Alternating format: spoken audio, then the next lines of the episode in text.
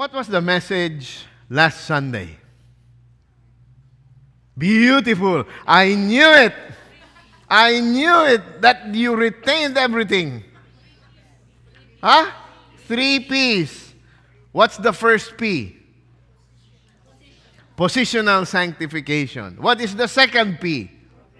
Progressive, meaning to say you, you continue to grow in your holiness. And what is the third P? Permanent. When will permanent sanctification take place? When you and I are in heaven. Why is it important to remind all of us that sanctification is important? Because the Bible says that without holiness, no one will see the Lord. But we all know that we are fallen. The Bible tells us in Romans chapter 3 verse 23 that all have fall short of the glory of God. All have sinned and fall short of the glory of God. So God made a way for us through Jesus Christ.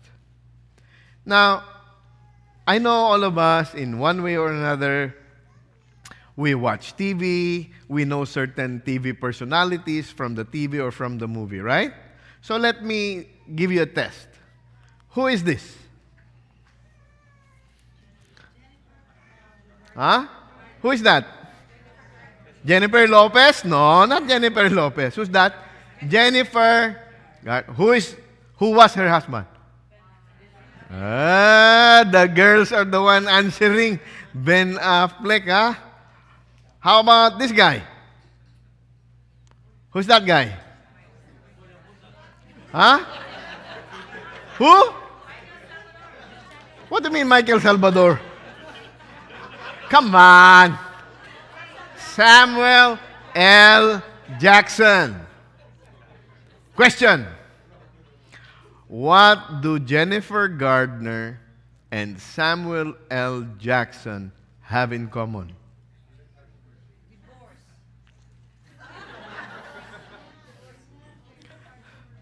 What do they have in common? Of course, they're rich. Do you watch their commercials? What credit card are they promoting? Capital One. And what is their tagline? What's in your wallet? Right? They always do that. then they explain and this and that. And then towards the end, what's in your wallet? My message this morning is what's in your passion?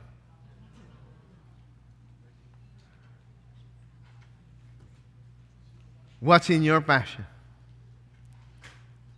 Why did I title this message this morning this way? Look at this. And you are free to agree or disagree. Let's read this. Your passion for one will consume your passion for another. If you are passionate about something, you will prepare you will do something about it because you're passionate about it. And you will give up other things so that you can devote the time, the resources to that which you are passionate about. Let me give you an example. How many of you like photography? Raise your hand. One, two. Nagkamot ka lang. Those of us, myself included, those of us who have a passion for photography, you have definitely, I submit to you, you have more than one camera and you have a minimum of three lenses. When I was the high school photographer of the La Salle Bacolod, I have a camera strap that could hold three cameras so that I do not need to change the lens. I had a wide angle 28, I had a 50 millimeter, and I had a 105. They were all strapped. Why? Because it's my passion. When I was in college, I would go to Cubao. I had my telephoto lens, I had the 200 millimeter, And I just went there and just took pictures of people I didn't even know. Why? Because it's your passion. If, you if golf is your passion, you're watching the British Open. If soccer is your passion, you probably stayed up late. The score when I left the house France 2, Croatia 1. 45 minutes to go in the second half. So I don't know what your passion is. But if you realize it, your passion for one will necessarily consume your passion for the other. So, my question this morning is what is in your passion? Just like what is in your wallet. What is in your passion this morning? What is passion or compassion anyway? From the Greek word, one second, my age. Oiktiro. Oiktiro is a part of speech, it's a verb. Compassion is a verb. It means to have pity, to have compassion on, to respond with deep sensitivity. It means compassion is an action word. You see people homeless.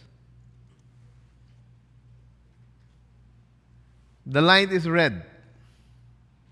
Standing. What do you do? If you're honest with yourself, you pretend you don't see them. If you're honest with yourself, you're hoping he or she doesn't come to your car. If you're honest, you will not know how to react. Why? Because you don't want to be involved. You don't want to be involved. So it's like they don't exist. But if you're passionate, you'd probably go to Skid Row. You'd probably prepare some food, go over there, help them out, maybe give them a gospel tract, or even pray with them. So, what is in your passion? Do you know that God is a compassionate God? Psalm 86. I have to show my age again. I just had eye surgery, so will you please forgive me? But you, O Lord, are compassionate and gracious God, slow to anger, abounding in love and faithfulness. And we who profess to be followers of Jesus Christ, if God is a God of compassion, shouldn't we also be people of compassion? Look at how compassionate God is in Lamentations 3:22 to 23. A lot of us even sing this song, a lot of us even know this verse. Let's all read it together. The Lord's loving kindness indeed never cease, for his compassions never fail. They are new every morning. Great is your faithfulness. You see how much God loves us? He doesn't give us yesterday's blessings. He doesn't give us leftover blessings. He gives us new blessings. How often? Every day. Your mercies, your blessings are new every day. So, should we or shouldn't we not talk about compassion? I think we should. Before we continue, let's commit the time to the Lord. Heavenly Father, we thank you for giving us your word and this time and this place that we can come together and worship you both in spirit and in truth. Father, may we see your heart of passion and compassion for people that we might also have the same. And do not let anyone leave this place unchanged by the power of your word and the movement of your Holy Spirit. In Jesus' name we pray. Amen. Compassion is what? Is it static or is it an action word? An action word. Therefore, if you say you have compassion, it means you're going to do something about it. Are we on the same page? All right. Matthew chapter 9. Jesus was going through all the cities and the villages, teaching, the, teaching in their synagogues and proclaiming the gospel of the kingdom and healing every kind of disease and every kind of sickness. Seeing the people, he felt compassion for them because they were distressed and dispirited like sheep without a shepherd. Then he said to his disciples, The harvest is plentiful, but the workers are few. Therefore, beseech the Lord of the harvest to send out workers into the harvest. What was Jesus Christ doing? He was going from city to city. And he was healing people. The blind could now see. The deaf could now hear. The lame could now walk. And in some occasions, the dead came back to life. And when Jesus saw the multitude, when he saw the people, what did he feel? He felt compassion. He felt moved. Now, this word compassion, if you dig in to what it really means, it means to be moved in your gut. Have you had those kinds of feelings that you were so upset at something that it's like your stomach has been churned? Sometimes, like you have butterflies in your stomach. That is the essence of the word compassion. So, when Jesus Christ saw the multitude, when he saw the people, he felt compassion for them. Why? They were like what? Sheep without a shepherd. Now, what does the shepherd do? The shepherd leads the sheep. Unlike cattle and unlike other animals, they are herded. You push the cattle. You come from behind, you have horses, and you push the cattle to move forward ox, carabaos, you do the same thing. But with sheep, it's different. The shepherd has to be in front. And then the sheep listen to the voice of the shepherd. Because if there is no leader, the sheep will remain stagnant. They won't move. The role of the shepherd is to bring the sheep to a good pasture land where there is enough grass, good grass, so that the sheep can eat well. It is the role of the shepherd to bring the sheep to the pasture that has water. Not the loud water, because the sheep will be afraid to drink from fast running water. The shepherd has to bring the sheep to that pasture land that after they had eaten the grass and taken some water, they have a nice place to lie down and relax. It is also the role of the shepherd to keep guard, to keep watch, to protect the sheep because there are predators. When Jesus saw the multitude, when Jesus saw the people, he felt moved within himself. He felt compassion on them. Why? They are like sheep without a shepherd. No one to lead, no one to provide, no one to protect. So, what did Jesus Christ do? He said to his disciples, The harvest is plentiful, but the workers are few. Beseech, pray, entreat the Lord of the harvest to send workers into the harvest. So the harvest is there. It's already prepared. All that the people need to do is go into the harvest field and bring in the sheaves. The old gospel. Bringing in the sheaves, bringing in the sheaves.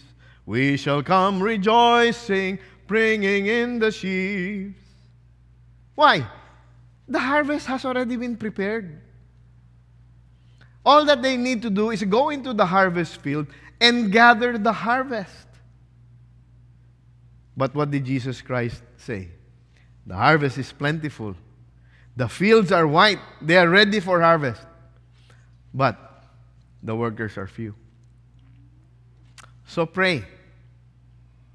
Pray to the Lord of the harvest that He will send out workers into the harvest. Many times we're like this I need volunteer. I volunteer. I volunteer TJ. I volunteer. I volunteer Tita Cora. I would like to volunteer somebody else. I don't like to do it, so I'll volunteer somebody else. Jesus felt compassion on the people because they were like sheep without a shepherd. Same idea in Matthew 14. Now, when Jesus heard about John, he withdrew from there in a boat to a secluded place by himself. When the people heard this, they followed him on foot from the cities. When he went ashore, he saw a loud, large crowd and felt compassion for them and healed their sick. Compassion means you are willing to do something about it. In a sense, it is different from pity. You can, you can pity somebody. Wow, pity that person. And then you walk away. Compassion is you have pity, but you are willing to do something about it. Jesus was on a boat. When he came to the shore, he saw the multitudes. And what did he do? He began to do something about it. He began to heal their sick. In John 11, the story about Lazarus. When Jesus, therefore, saw her weeping, referring to Martha, and the Jews who came with her also weeping, he was deeply moved in spirit and was troubled and said, Where have you laid him? By this time, Lazarus had been already buried, dead and buried for four days. So Jesus arrives. And we think Jesus arrived too late. Where have you laid him? They said, Lord, come and see. And I know that the next verse is your favorite memory verse. Is, isn't this your favorite memory verse? John 11, verse 35. Jesus wept. How many have memorized your Bible, Pastor? What did you memorize? Jesus wept. Jesus was so moved that he wept over the death of Lazarus. Why? What was Lazarus or who was Lazarus to him? Verse 36. So the Jews were saying, See how he loved him. See how he loved him. Jesus felt compassion. Jesus wept. Why? Because Jesus loved Lazarus. And we know what happened, right? Jesus raised Lazarus from the dead. Again, looking at Jesus in John chapter 10, verse 10. 10 and 11, 14 and 15. The thief comes only to steal, kill, and destroy. I came that they may have life and have it abundantly. In contrast to the devil who wants to kill your body, rob you of your joy, and destroy your relationships, Jesus came that he may have life, that you and I may have life. And what kind of life? An abundant life, a full life. Now, how does Jesus Christ introduce himself in verse 14 and 15? I am, oh, I'm sorry, verse 11. I am the good shepherd. The good shepherd lays down his life for the sheep. You know, the shepherd even sleeps with the sheep. Because at night, when the sheep is resting, the predators don't rest. There is a potential that a predator, a wolf, a tiger, a hyena, or whatever it is, will come and kill the sheep. So sometimes the sheep, the shepherd has to sleep with the sheep. Verse 14, I am the good shepherd, and I know my own, and my own know me. Relationship. And even as the Father knows me, I know the, fi- the Father, and I lay down my life for the sheep. Do you belong to God? I have said on this pulpit in the past, I can shout to kingdom come that I know Jesus. But until and unless Jesus says, I know you, nothing. Nothing. Because just like any relationship, unless the Father recognizes you as the Son, you have no relationship. I know my sheep, and my sheep know me. My sheep listen to my voice. My sheep obeys my command. The Father knows them, even as I know the Father. I am the good shepherd. I lay down my life for the sheep. You see, there are some shepherds who are just hired. They only do it because it's their job. So when there's trouble, when there's a pack of wolves or hyena attacking the flock, what do they do? They are the first to run away. Why? It's not my sheep. I'm just being paid. And why will I risk my life? These sheep aren't even mine. So they're the first to run away. Not so with Jesus. He says, if need be, I lay down my life for the sheep. And that is what Jesus Christ did for us. He gave up his life for our sake. Now, if you and I consider ourselves followers of Jesus, born again Christians, I have a relationship with God the Father, however you want to call that. Is there an expectation that you and I should be like Jesus, who was full of compassion? Let me share with you from 1 John, verse 3. We know that we have passed out of death into life because we love the brethren. He who does not love abides in death. Everyone who hates his brother is a murderer. And you know that no murderer has eternal life abiding in him. We know love by this, that He laid down His life for us, and we ought to lay down our lives for the brethren. But whoever has the world's goods and sees his brother in need and closes his heart against him, how does the love of God abide in him. Read with me the last line. Little children, let us not love with word or with tongue, but in deed and truth. Compassion is an action word. Let us not love in word, but let us love in deed, in our actions. You see this guy that First John is referring to? He, in, he has the capacity to help, but he intentionally closes his heart against this person. The Bible is telling us you claim to be a Christian, but that is the way you treat other people. You close your heart towards them. Is the love of God really abiding in you? You better ask yourself. Why?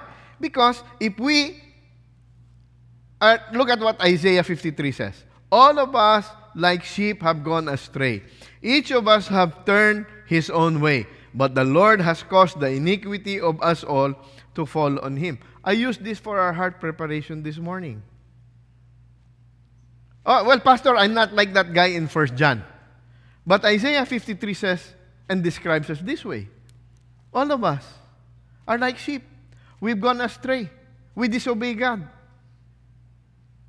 So Paul is right to Paul is right to write in Romans 3:23 that all of us have sinned and fall short of the glory of God.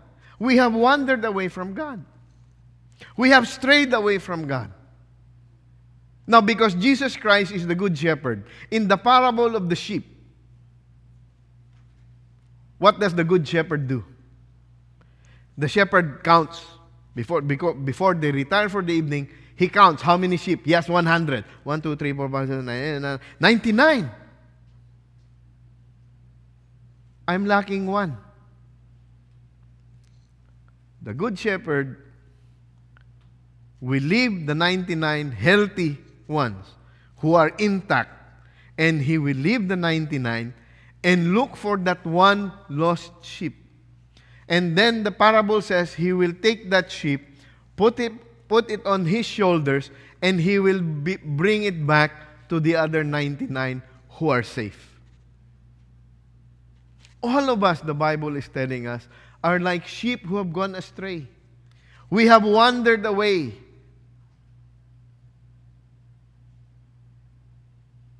But for that one sheep, even for that one sheep who has lost its way, Jesus Christ would have died for that lost sheep. But, Pastor, I'm not a sheep. I'm not lost. Really? The Bible is calling me a sheep who has gone astray. 1 John chapter 2 verse 1 to 2. My little children, I am writing these things to you so that you may not sin. And if anyone sins, we have an advocate with the Father, Jesus Christ, the righteous. And he himself is the propitiation for our sins, and not for our sins only, but also for the whole world. Jesus Christ died to pay for the iniquity of us all. Not only us, but also for the rest of the world. You know this, do you not? You have placed your faith in Jesus Christ, have you not? So when you read the Psalms, you can identify in Psalm 23 that you are this person. The Lord is my shepherd. I shall not want. He makes me lie down in green pastures. He leads me beside quiet waters. He restores my soul. He guides me in the path of righteousness for his name's sake. Even though I walk through the valley of the shadow of death, I fear no evil, for you are with me. Your rod and your staff, They comfort me. You prepare a table before me in the presence of my enemies. You have anointed my head with oil. My cup overflows. Surely goodness and loving kindness will follow me all the days of my life, and I will dwell in the house of the Lord forever. Is that you?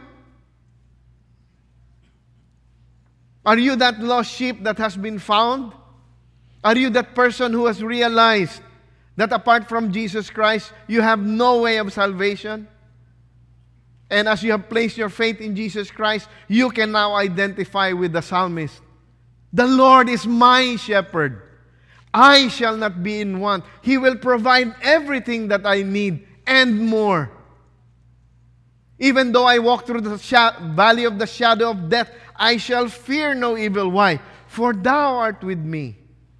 Thy rod and thy staff, the discipline of the Lord is my comfort. Why? Because if you are not disciplined, maybe you are not part of the family of God. Because the Lord disciplines those He loves. Surely goodness and mercy will follow me all the days of my life. And at the end, what will happen? Louder. I will dwell in the house of the Lord forever. Permanent sanctification. If you have a personal relationship with Jesus Christ, if you trust what Jesus Christ has already done for you, you can identify I am that sheep. The Lord is my shepherd. And Paul is encouraging us if God is a God of compassion, and if we have received that compassion and mercy from God, Paul is reminding us in Philippians chapter 2, verse 1 Therefore, therefore, if there is any encouragement in Christ, if there is any consolation of love, if there is any fellowship in the Spirit, if any affection and compassion. Make my joy complete by being the same mind, maintaining the same love, united in spirit, intent on one person. Purpose.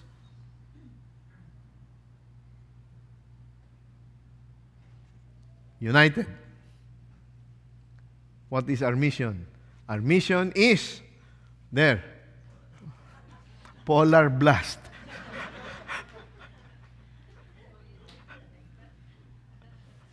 Behind the polar blast, okay, you have our mission. Matthew 28. All authority in heaven and on earth has been given to me. Therefore, go and make disciples, baptizing them in the name of the Father, the Son, and the Holy Spirit teaching them to obey all that I have commanded with you. And lo, I am with you always, even to the end of the age. Polar blast. Paul is reminding us be of one mind, be of one spirit, be of one purpose, but you need the compassion that comes from God to come together so that you will have that same compassion for those who do not know Christ, for those who are those sheep who are still wandering away and they don't know where they're going. And they might fall off the precipice of eternity without knowing the love of God. Now we ask you to memorize this. Right? So that you and I could apply this. Consider others better than. We're not going to go through it. I know you're memorizing this. Yes? Oh, oh. oh, yeah, I know some of you are just memorizing. Do nothing. That's it. Pastor, I'm very obedient. Verse 3 says, Do nothing. So I stop.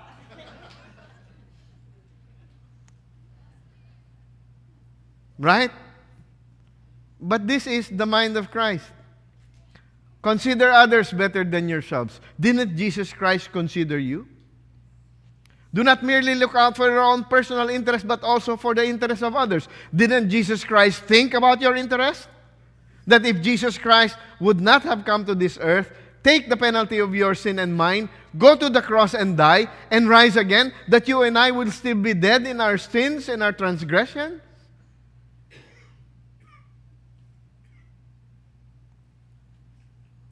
Look at what the continuation passage says. For this reason also. Because Jesus Christ became a servant, became obedient even to the point of death. Because of this, therefore, for this reason also, God highly exalted him and bestowed on him the name which is above every name, so that at the name of Jesus every knee will bow, of those who are in heaven and on earth and under the earth, and that every tongue will confess that Jesus Christ is Lord to the glory of God the Father. There is a reward.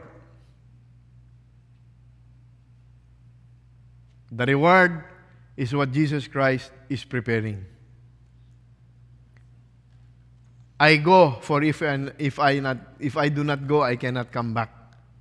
And I go to prepare a place for you, so that you may be with me forever.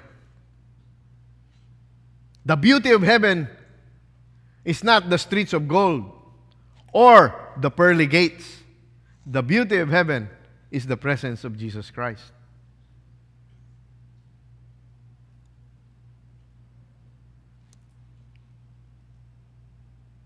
Every tongue will confess that Jesus Christ is Lord to the glory of God the Father. That's why Paul writes in first in Romans chapter 1. So for my part, I am eager to preach the gospel to you who are in Rome. Now, when Paul wrote this, he was already in jail. Hey, if you are in jail, the easiest thing to do is to have self pity. God, I left my being a Pharisee. I left my position. I left my money. I left my power. I decided to follow you. And because I follow you, this is what I get? To be thrown in jail? Three times to receive 39 lashes? X number times to be shipwrecked? What kind of life did you give me? You promised me an abundant life. Very easy to do that, right? But look at the heart of Paul. For my part, I am eager to preach the gospel to you who are in Rome. Why? For I am not ashamed of the gospel. Why? For it is the gospel. For it is the power of God for salvation to everyone who believes. To the Jew first, and also to the Greek. Pastor, but I don't know how to share the gospel. Do you see it? The gospel is the power of salvation. Not your ability to share the gospel. The gospel has power in it. I am not ashamed of the gospel, for it is the power of God for salvation for everyone who believes.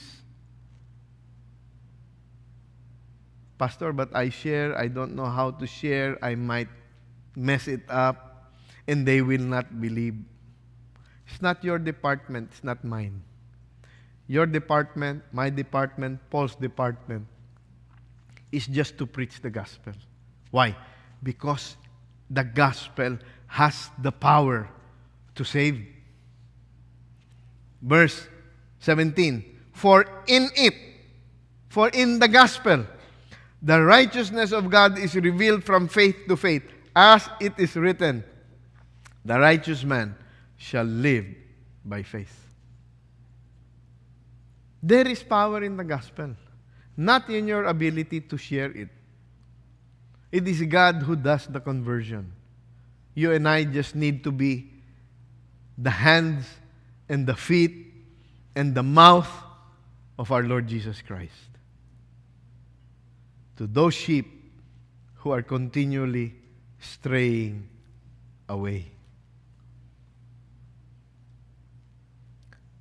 I shared with you earlier that Jesus Christ arrived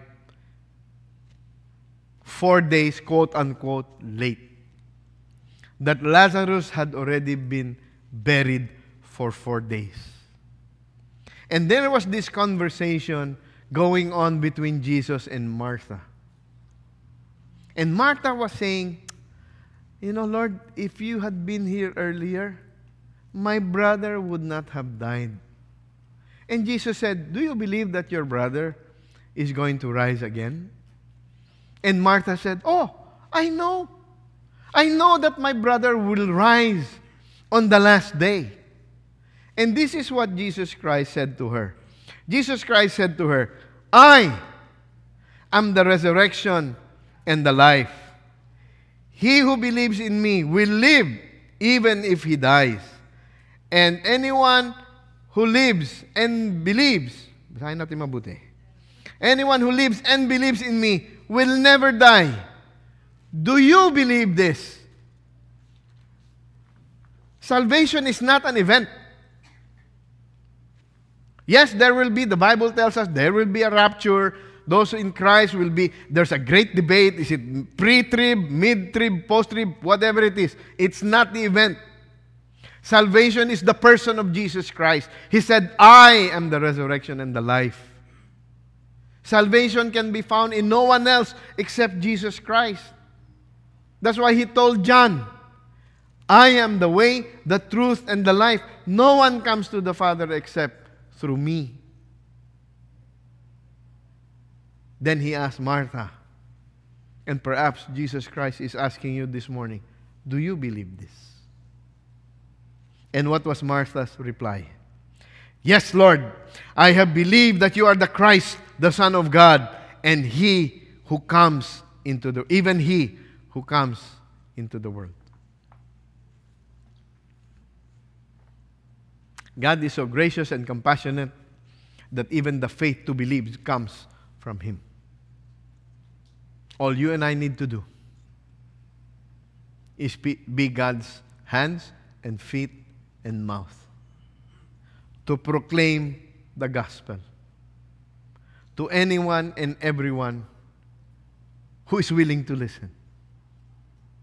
Because the movement of the Holy Spirit is that which will bring conviction and conversion to the person. It's not our job. As we close, Revelation chapter 7, verse 9 through 10. After these things I looked, and can we all read this? After these things I looked, and behold, a great multitude which no one could count, from every nation and all tribes and all peoples and tongues, standing before the throne and before the Lamb, clothed in white robes, and palm branches were in their hands. And they cry out with a loud voice, saying, Salvation to our God who sits on the throne and to the Lamb. How many people? Countless. Countless. Multitudes. Too numerous to count. If you have Jesus Christ, are you counted in those uncountable numbers? Yes or no? Yes. Will you spend eternity with God in heaven? Permanently sanctified? Yes. Will you see Jesus as He truly is and know Him fully through and through? Yes? My question to you is this Forgive me if I will make you uncomfortable. Do you have family members who won't be in that multitude? Brothers, sisters, cousins, parents, children who will not be part of that uncountable number?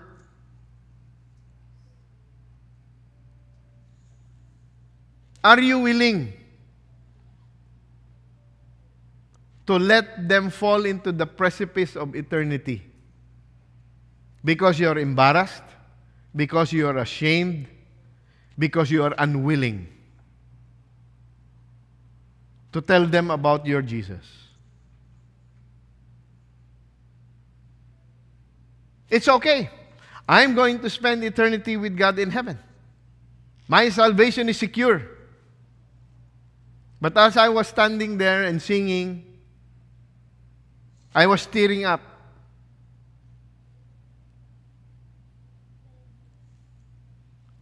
We are nine brothers and sisters, four of whom I am not sure that I will see in heaven. I have shared personally with four. So my mathematics is wrong. I have five brothers and sisters that I may not see. It should make me uncomfortable. It should make me pray. Because they're in the Philippines.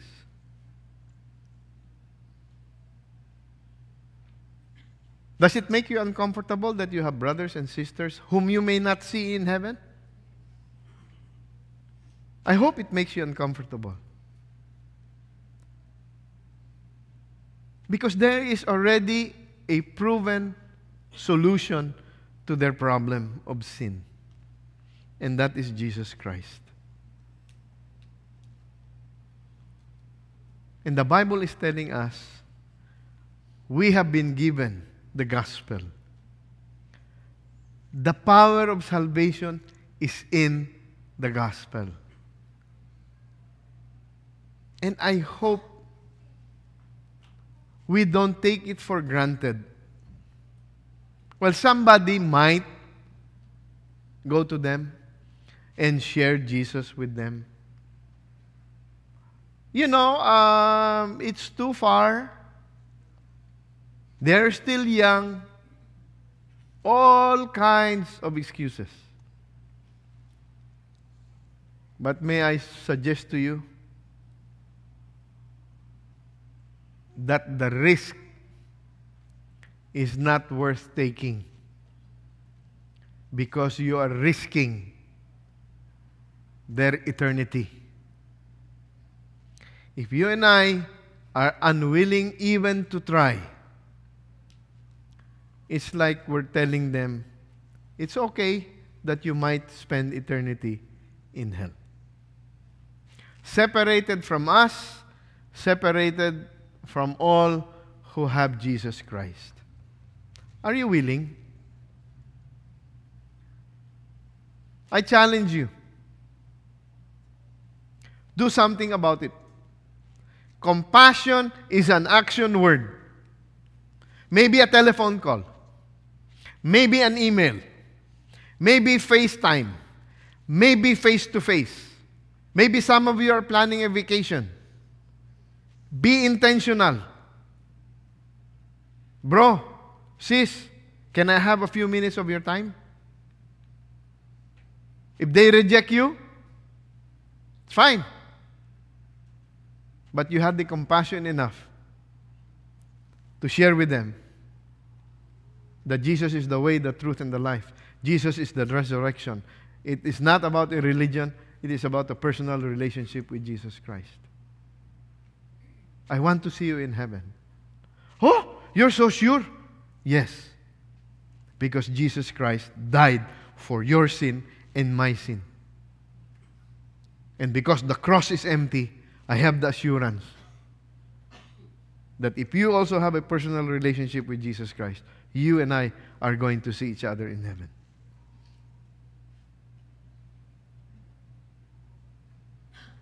Invite them. Invite them to your small group. Invite them next week, July 22, our anniversary. Invite them. Can I invite you? Let's have lunch. But before lunch, let's attend worship.